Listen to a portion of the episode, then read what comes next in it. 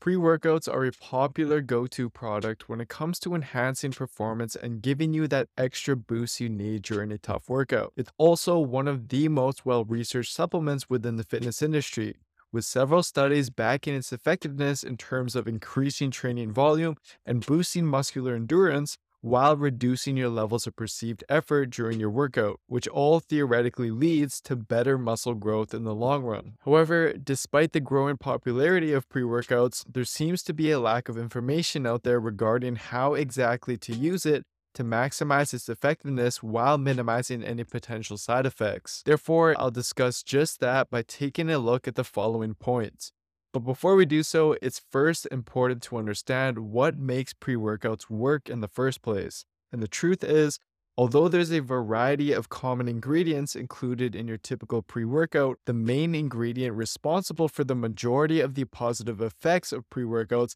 and the one ingredient you should be most concerned about is caffeine which is why the majority of this. So, on that note, let's start with how often you should take your pre workout. Although the positive benefits and energy boost provided by pre workouts may tempt you to take it before every single workout, it's likely best that you don't. This is because multiple studies have shown that habitual pre workout intake can quickly cause you to be tolerant to the effects of caffeine meaning that the more often you take it, the more you'll have to continuously increase the dose of your pre workout in order to feel the acute benefits it provides during your workout. And in fact, research has found that eventually you'll even reach something called an insurmountable tolerance to caffeine, which means that increasing the dose of your pre workout will no longer enable you to overcome your tolerance to it, simply meaning that when you've reached this point, ingesting a pre workout will essentially be useless aside from any placebo effect it may provide. So, what should you do instead? Well, multiple studies examining the effect of pre workouts on workout performance have actually found that it seems to provide a greater benefit for lower body workouts than upper body workouts, which is likely because lower body exercise exercises in general are just harder and require more perceived effort than upper body exercises.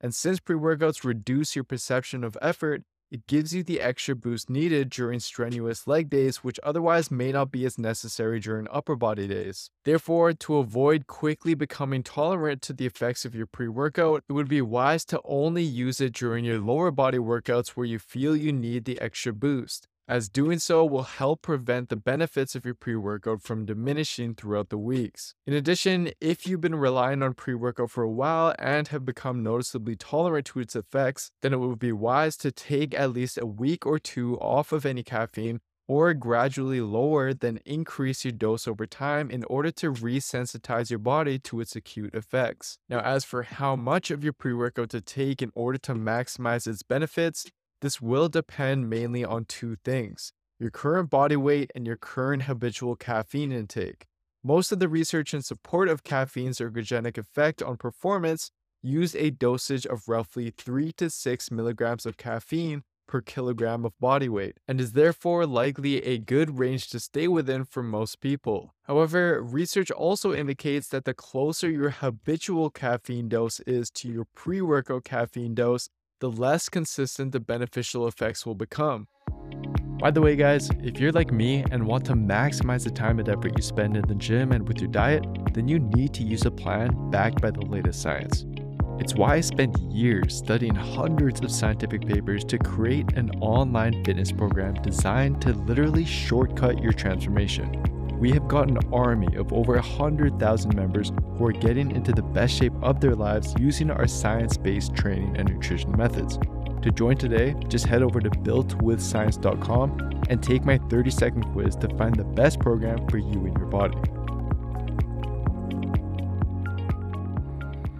So, for example, if you already consume 200 milligrams of caffeine through various sources throughout the day, then intaking 200 milligrams of caffeine as a pre workout won't provide as great of an effect when compared to someone who's used to a lower daily consumption of caffeine, meaning that you should first consider how much caffeine you already intake on a daily basis when figuring out the optimal dose of your pre workout, as you'll likely need a higher dose if you already consume quite a bit of caffeine regularly. But regardless, it's important that if you're not consuming any caffeine or anything close to 6 milligrams per kilogram per day, or you find yourself sensitive to caffeine in general, then it's wise not to triple or quadruple your caffeine consumption immediately just to hit the recommended dosage. Instead, I'd suggest starting even below this range and building your way up as needed and decreasing the dosage if you experience any negative side effects. For example, one scoop of a typical pre workout often contains around 200 milligrams or so of caffeine.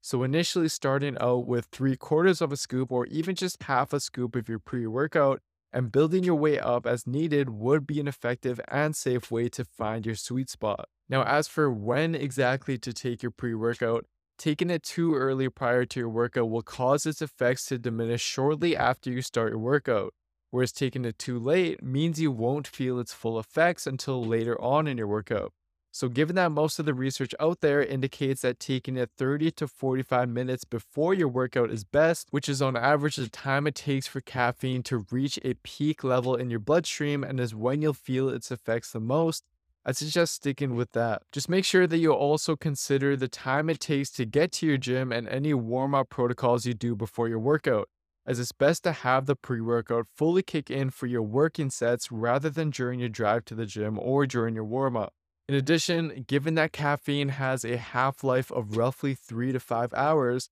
the time of day in which you take your pre workout is something you should consider as well if you want to minimize any potential side effects. For example, one 2013 paper from the Journal of Clinical Sleep Medicine compared the effects of caffeine on sleep when ingested three hours or six hours before sleep. The researchers found that when compared to a placebo, moderate caffeine ingestion six hours before sleep reduced total sleep time by 41 minutes and caffeine ingestion three hours before sleep reduced total sleep time by 63 minutes. And in both conditions, it also took subjects more than double the time to fall asleep and significantly reduced their sleep quality. Simply meaning that if you don't want your pre workout to affect your sleep, which in itself is extremely important for muscle growth and recovery, it would be best to refrain from taking it too close to your bedtime. Just keep in mind, though, guys, that using a pre workout is by no means necessary and it shouldn't become something that you have to rely on just to get your workouts done.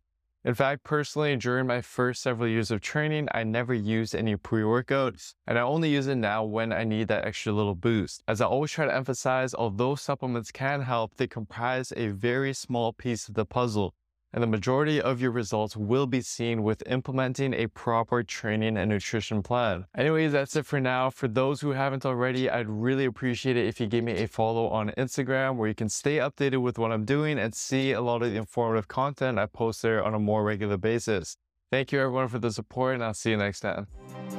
Don't forget to share the podcast and please also rate and review the podcast. It really does help it reach more people and it'll mean the world to me.